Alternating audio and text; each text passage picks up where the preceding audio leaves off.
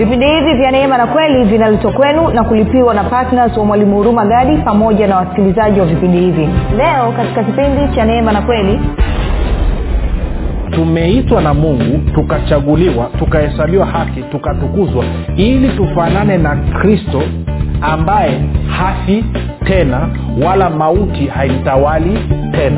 Sasa ili mimi na wewe tuweze kufanana na kristo aliyeshinda mauti na kristo ambaye hata kufa tena wala mauti haimtawali tena ndio maana inakuwa ni muhimu mungu akatupa roho wake. Sasa kwenye warumi 811 ili roho wake auhuishe miili yetu iliyo katika hali ya kufa wakati tunasubiria nini? Tunasubiria kwa miili yetu kuvikwa utukufu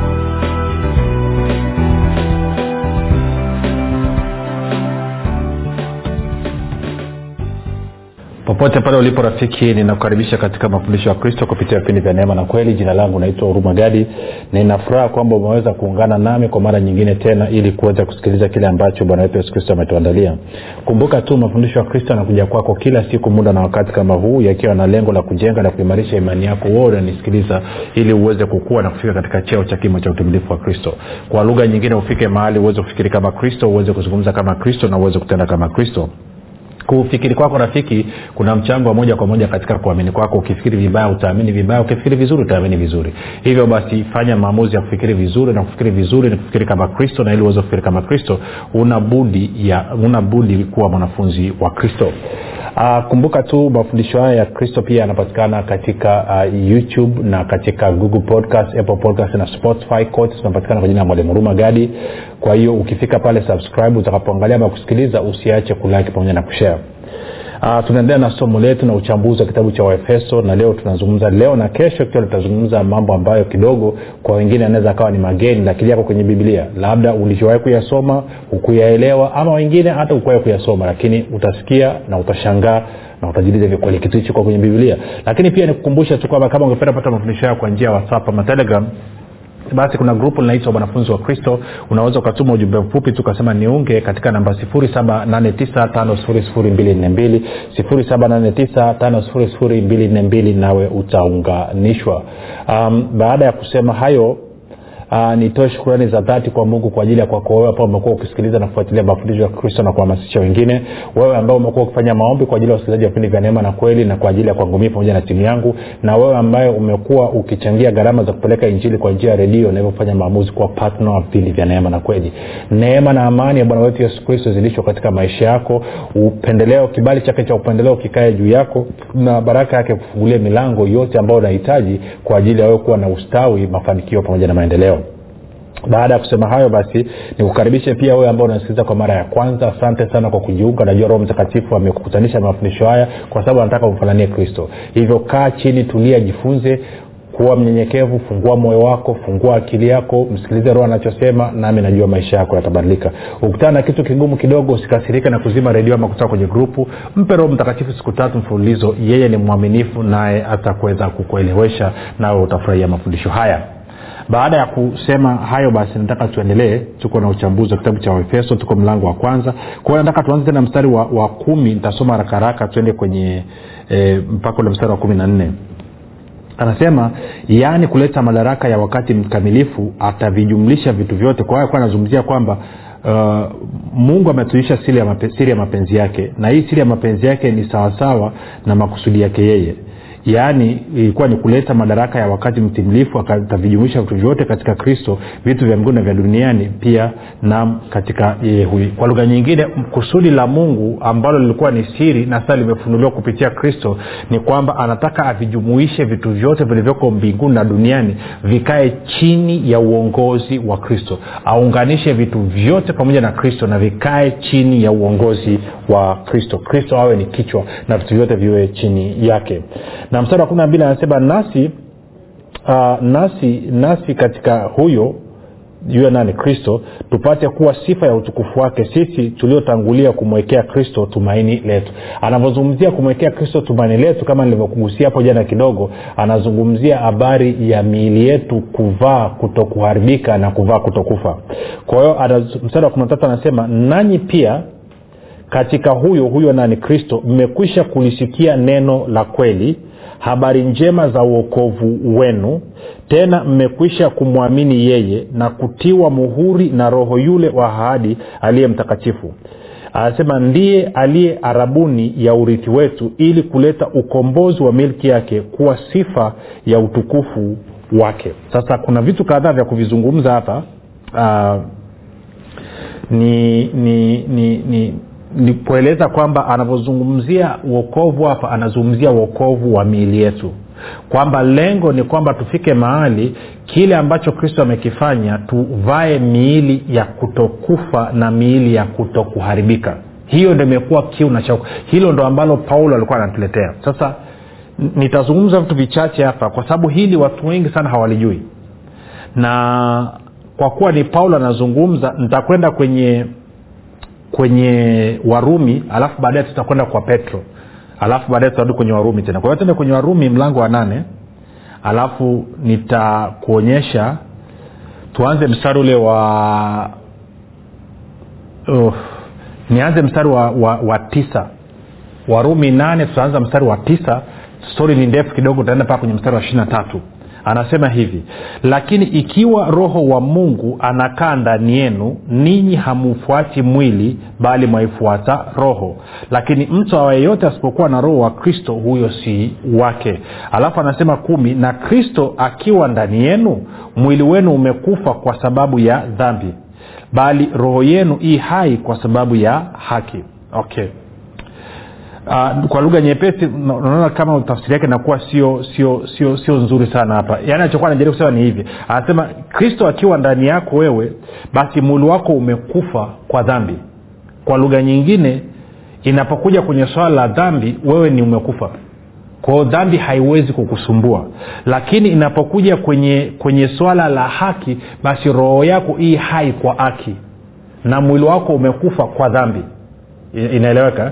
Alafu msara wa kumi na moja anasema lakini ikiwa roho yake yeye aliyemfufua yesu katika wafu anakaa ndani yenu yeye aliyemfufua kristo yesu kutoka katika wafu atahiuisha na miili yenu iliyo katika hali ya kufa kwa roho wake anayekaa ndani yenu. Kwa hiyo kumbuka kule kwenye waefeso alikuwa anasema kwamba tumepewa roho mtakatifu kama harabuni kama uthibitisho wa uokovu wa, mil, wa miili yetu. Okay. Moja nisome kwenye bibilia habari njema usikia anavyosema mstari huu hapa. Anasema hivi ikiwa roho wa mungu aliyemfufua kristo kutoka wafu anaishi ndani yenu basi huyo aliyemfufua kristo kutoka kwa wafu ataipa uhai miili yenu yenye hali ya kufa. Atafanya hivyo kwa njia ya roho wake akaaye ndani yenu kwao anasema roho mtakatifu tumepewa kwa ajili ya kuhuisha miili yetu kwamba kwa ajili ya kutia uhai katika miili yetu iliyo katika hali ya kufa. Kwa nini? Kwa sababu lengo la mungu tangu mwanzo ni mwanadamu aishi milele. Lakini kwa bahati mbaya kupitia uwasi wa adamu dhambi ikaingia na mshahara wa dhambi ni mauti na kwa maana hiyo binadamu akaanza kufa. Lakini kwa kuwa kristo amekuja naye ameiondoa dhambi haipo tena na ametuletea haki na matunda ya haki ni uzima. Ndio maana tumepewa roho mtakatifu akae ndani mwetu ahiuishe miili yetu iliyo katika hali ya kufa. Ili nini? Ili mwisho wa siku tuweze kushinda mauti. Ili miili yetu isiharibike tena. Hilo ndo lengo kuu la mungu. Si hilo ndo lengo kuu la mungu. Sasa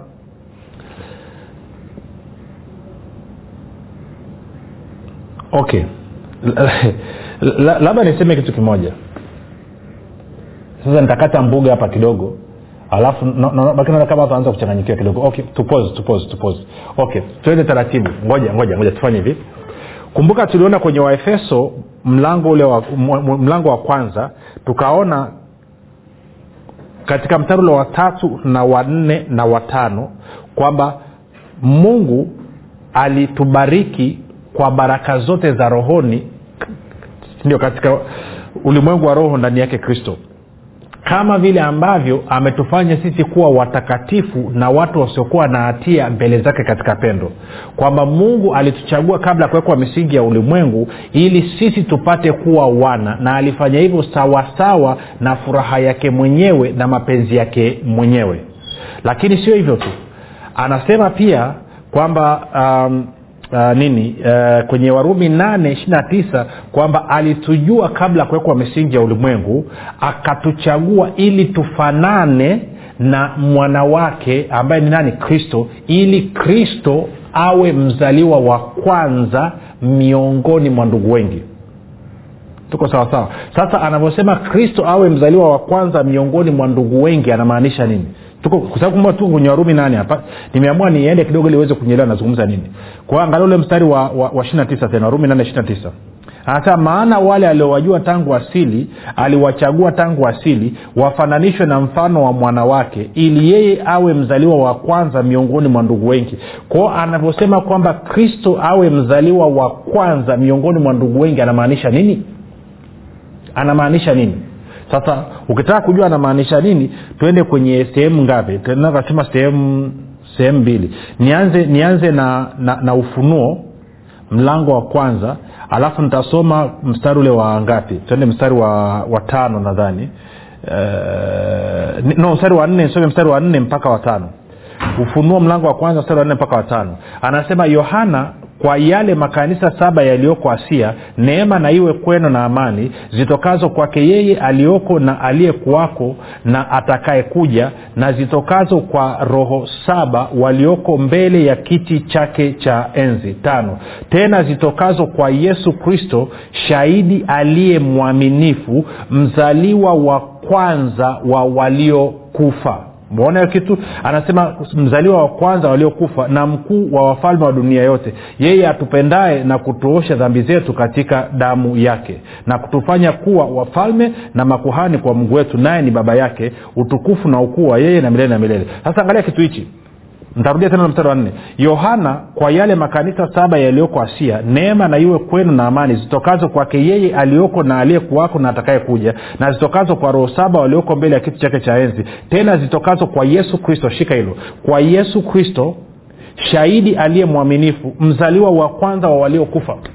Na kule alisema kwamba tumeitwa ili tufanane tu, na mfano wa mwanawake ili mwanawake awe mzaliwa wa kwanza miongoni mwa ndugu wengi. Na hapa inazungumzwa kwamba yeye ni mzaliwa wa kwanza wa waliokufa. Kwa lugha nyingine yesu kristo ndiye mzaliwa wa kwanza kutoka katika mauti. Okay.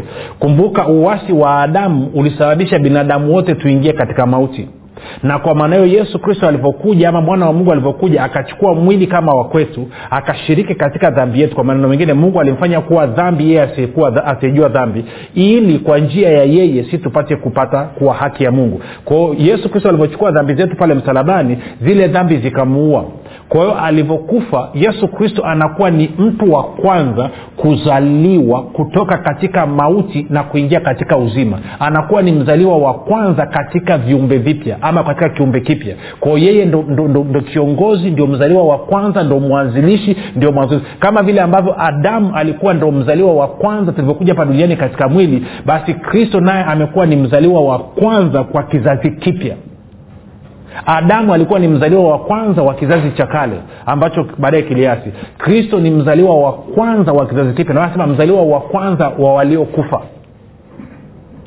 Na kwa maana hiyo kwa lugha nyingine anazungumzia kwamba ameshinda mauti. Okay. Tukienda kwenye wakolosai najua inakuwa ngumu kidogo lakini ina shida kwa wanaonifuatilia watanyelewa tu. Wakolosai mlango wa kwanza wa tukija ule mstari wa, kumi na mbili hadi wa kumi na tano alafu taruka tenda wa kumi na nane. Anasema mstari wa kumi mkimshukuru baba aliyewastahilisha kupokea sehemu ya urithi wa watakatifu katika nuru kumi na tatu naye alituokoa kutoka katika nguvu za giza akatuhamisha na kutuingiza katika ufalme wa mwana wa pendo lake ambaye katika yeye yeye naniwe kristo tuna ukombozi yaani msamaha wa dhambi. Naye nane kristo. Ni mfano wa mungu asiyeonekana. Sisi tumeitwa kuwa mfano wa kristo na yeye kristo ni mfano wa mungu asiyeonekana mzaliwa wa kwanza wa viumbe vyote. Alafu naruka tena mstari wa kumi na nane.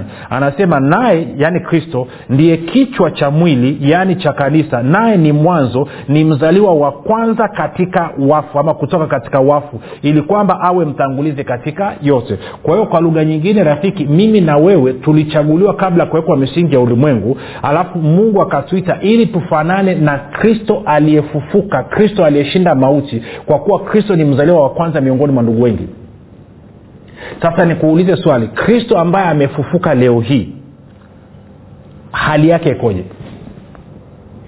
Twende tukaangalia kwenye warumi sita. Tutapata picha kidogo kuhusu kristo aliyefufuka. Warumi sita alafu taanza mstari ule wa naweza kaanza mstari wa ngapi? Mstari wa tatu. Tutaenda mpaka kwenye mstari wa tisa hivi anasema hamfahamu ya kuwa sisi sote tuliobatizwa katika kristo yesu tulibatizwa katika mauti yake? Basi tulizikwa pamoja naye kwa njia ya ubatizo katika mauti yake kusudi kama kristo alivyofufuka kutoka katika wafu kwa njia ya utukufu wa baba vivyo hivyo na sisi tuenende katika upya wa uzima. Alafu anasema mstari wa tano kwa maana kama e, mlivyounganika naye katika mfano wa mauti yake kadhalika mtaunganika kwa mfano wa kufufuka kwake. Alafu anasema mkijua neno hili ya kuwa utu wetu wa kale ulisulubishwa pamoja naye. Utu wetu wa kale nini? Ile asili ya adamu asili ya dhambi. Ilisulubishwa pamoja naye. Mkijua neno hili ya kuwa utu wetu wa kale ulisulubishwa pamoja naye. Ili mwili wa dhambi ubatilike tusitumikie dhambi tena kwa kuwa yeye aliyekufa amehesabiwa haki mbali na dhambi. Kwao mimi na wewe tumekufa tumeifia dhambi na kwa mweneo tumehesabiwa haki mbali na dhambi. Nane hasa lakini tukiwa tulikufa pamoja na kristo twaamini ya kuwa tutaishi pamoja naye. Tisa tukijua ya kuwa kristo akiisha kufufuka kutoka katika wafu hafi tena hafi tena wala mauti haimtawali tena. Kwa hiyo maana yake nini tumeitwa na mungu tukachaguliwa tukahesabiwa haki tukatukuzwa ili tufanane na kristo ambaye hafi tena wala mauti haimtawali tena. Sasa ili mimi na wewe tuweze kufanana na kristo aliyeshinda mauti na kristo ambaye hata kufa tena wala mauti haimtawali tena. Ndio maana inakuwa ni muhimu mungu akatupa roho wake sasa. Tunarudi kwenye warumi nane kumi na moja. Ili roho wake auhuishe miili yetu iliyo katika hali ya kufa. Wakati tunasubiria nini? Tunasubiria kwa miili yetu kuvikwa utukufu miili yetu kutolewa katika uharibifu iingie kwenye kutokuharibika. Itoke kwenye kufa iingie kwenye kuto kufa kwa sababu gani? Kwa sababu tumeitwa tufanane na kristo aliyeshinda mauti. Kristo ambaye baada ya kufufuka hafi tena wala mauti haimtawali tena. Sasa kuna mawili. Unaweza ukakubali sasa hivi ukamruhusu roho akafanya hiyo kazi ama ukasubiria mpaka siku ile ambapo paulo anazungumzia kufumba na kufumbua miili yetu itabadilishwa uamuzini ni wakwako kwa tuende turudi kule kwenye warumi nane sasa. Warumi nane tulikuwa tuko mstari wa kumi na moja. Nayo ntajielewa sasa najua inakuwa ngumungumu kidogo kwa sababu jazoea kuisikia lakini tuitwange hivyo hivyo tu. Wako watakaoelewa itatusaidia. Kwao warumi nane kumi na moja anasema lakini ikiwa roho yake yeye aliyemfufua yesu katika wafu anakaa ndani yenu, yenu yeye aliyemfufua kristo yesu katika wafu ataiuisha na miili yenu iliyo katika hali ya kufa kwa roho wake anayekaa ndani yenu anasema kumi na mbili. Basi kama ni hivyo ndugu tu wadeni si wa mwili tuishi kwa kufuata mambo ya mwili. Kwa maana kama tukiishi kwa kufuata mambo ya mwili mwataka kufa. Bali kama mkiafisha matendo ya mwili kwa roho mtaishi. Kumi na nne.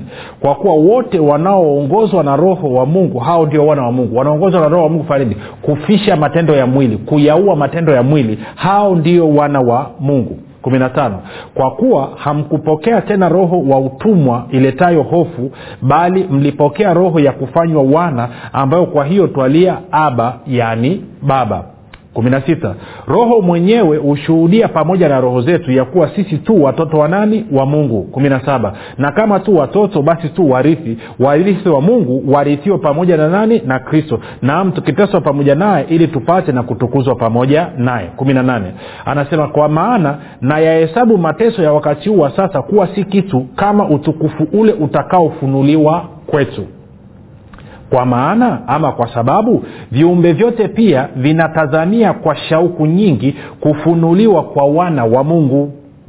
Ishirini. Kwa maana viumbe vyote pia vilitiishwa chini ya ubatili chini ya ubatili si kwa hiari yake ila kwa sababu yake yeye aliyevitiisha katika tumaini. Tumaini la nini? Inafuata moja. Kwa kuwa viumbe vyenyewe navyo vitawekwa huru na kutolewa katika utumwa wa uharibifu hata viingie katika uhuru wa utukufu wa watoto wa mungu. Ishirina kwa maana twajua ya kuwa viumbe vyote pia vinaugua pamoja navyo vina utungu pamoja hata sasa. Ishirina wala si hivyo tu ila na sisi wenyewe tulio na malimbuko ya roho unaona ile swala la roho linarudi tena sisi pia tunaugua katika nafsi zetu tukikutazamia kufanywa wana yaani ukombozi wa mwili wetu umesikia kitu rafiki? Hasa moja nisome kwenye biblia habari njema tunaye amesemaje mstari ishiri na tatu. Biblia habari njema anasema hivi wala si hivyo viumbe peke yake bali hata sisi tulio na huyo roho aliye wa kwanza wa zawadi za mungu sisi pia tunalalamika ndani yetu tukingojea tufanywe watoto wa mungu nazo nafsi zenu ze, ze, uh, zikombolewe. Ameenda, chaka mche biblia neno anavyosema ama eh, biblia neno anasema hivi wala si hivyo viumbe peke yao bali hata sisi ambao ndio matunda ya kwanza ya roho kwa ndani tunalia kwa uchungu tukisubiri kwa shauku kufanywa wana wa mungu yaani ukombozi wa miili yetu. Sikia tafsiri ya kusoma kwa urahisi anavyosema ishiri tatu. Sio uumbaji tu bali sisi pia tumekuwa tukingoja kwa kuugua na uchungu ndani yetu tunaye roho kama sehemu ya kwanza ya ahadi ya mungu. Kwa hiyo tunamngoja mungu amalize kutufanya sisi watoto wake yeye mwenyewe. Nina maana kuwa tunasubiri kuwekwa huru kwa miili yetu kwa hiyo inamaana mchakato wetu wa sisi kuwa wana ni pale ambapo miili yetu itakuwa imevaa kuto kuharibika itakuwa imevaa kuto kufa. Ndo kitu ambacho paulo pia naye alikuwa analilia. Tena katika wakorinto wa pili mlango wa tano utaelewa hapo. Alafu nae nitakuwa nakuja nitasikia. Wakorinto wa pili tano mstari wa kwanza mpaka watano nitasoma. Anasema kwa maana tunajua ya kuwa nyumba ya maskani yetu iliyo ya dunia hii ikiharibiwa tunalo jengo litokalo kwa mungu nyumba isiyofanywa kwa mikono iliyo ya milele mbinguni. Kwa anazungumzia nyumba yetu kwa maana ya miili hii. Anasema hii miili ikiharibika basi hamna shida tunalo vazi lingine jengo lingine linalotoka kwa mungu. Sawa? Anasema nyumba isiyofanywa kwa mikono iliyo ya milele anasema mbinguni. Maana katika nyumba hii yaani umwili tulionao twaugua tukitamani sana kuvikwa kao letu litokalo mbinguni. Kao letu litokalo mbinguni. Kwa hiyo ina maana mwili wa utukufu unatoka mbinguni unakuja hapa duniani. Tunakwenda sawasawa anasema kwa sababu kwa sababu eh, mstari wa tena. Maana katika nyumba hii twaugua tukitamani sana kuvikwa kao letu litokalo mbinguni ikiwa tukiisha kuvikwa hatutaonekana tu uchi. Kwa sababu sisi tulio katika maskani hii twaugua tukielemewa si kwamba tunataka kuvuliwa yaani tunataka kufa. Aa, bali kuvikwa. Ili kitu kile kipatikanacho na mauti kimezwe na uzima. Ili kitu kile kipatikanacho na mauti kimezwe na uzima. Tano basi yeye aliyetufanya kwa ajili ya neno hilo hilo ni mungu aliyetupa arabuni ya roho. Kwao roho mtakatifu tumepewa. Hii ni mara ya tatu ya nne sana kuonyesha kwamba tumepewa roho mtakatifu kama garantii kama uthibitisho kwamba tutavaa kuto kufa na kuto kuharibika kwa nini? Kwa sababu tunapovaa kutokufa na kutokuharibika ndo tunakuwa tumefikia kilele cha uwana wetu.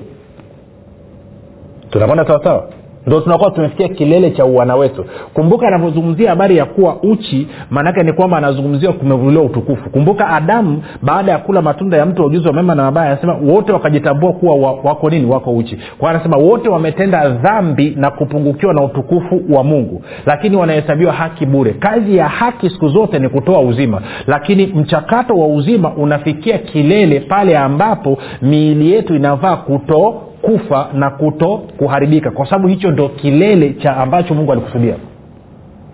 Sijui kama mwenyeelewa rafiki. Kwa hiyo bado sana tuna mchakato.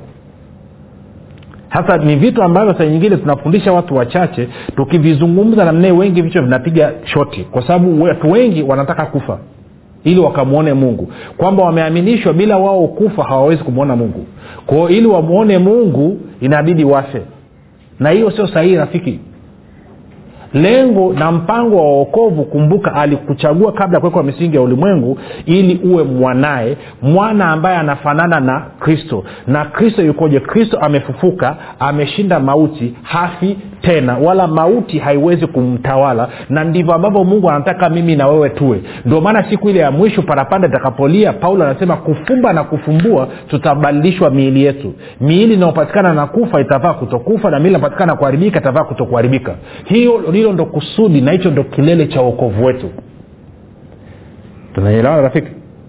Sasa ili ufike huko lazima uanze kumpokea yesu kristo kuwa bwana mokozi wa maisha yako. Kwao kama hujafanya hivyo fanya maombi yafuatayo. Sema mungu wa mbinguni nimesikia habari njema. Naamini yesu kristo kuwa ni mwanao. Alikufa msalabani ili aondoe dhambi zangu. Kisha akafufuka ili mimi niwe mwenye haki. Nakiri kwa kinywa changu ya kuwa yesu ni bwana. Bwana yesu ninakukaribisha katika maisha yangu. Uwe bwana na mwokozi wa maisha yangu. Asante kwa maana mimi sasa ni mwana wa mungu. Katika umefanya haya maombi mafupi kabisa. Ninakukaribisha katika familia ya mungu. Ninakukabidhi mikononi mwa roho mtakatifu ambako ni salama. Ana uwezo kutunza mpaka siku ile kubwa ya utukufu. Jina langu naitwa huruma gadi yesu kristo na bwana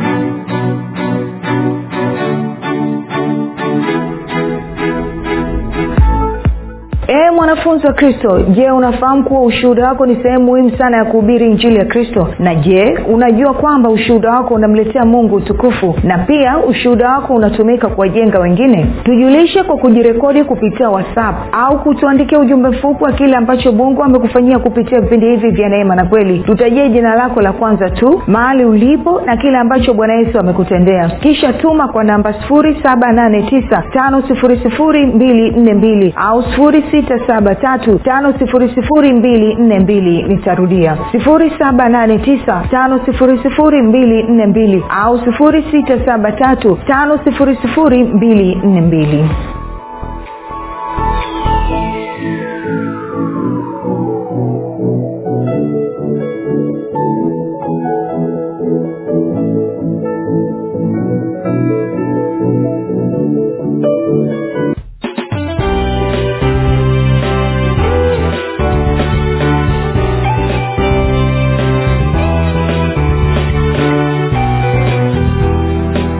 umekuwa ukisikiliza kipindi cha neema na kweli kutoka kwa mwalimu huruma gadi. Kwa mafundisho zaidi kwa njia ya video usiache kusubscribe katika youtube chanel ya mwalimu huruma gadi na pia kumfuatilia katika apple podcast pamoja na google podcast.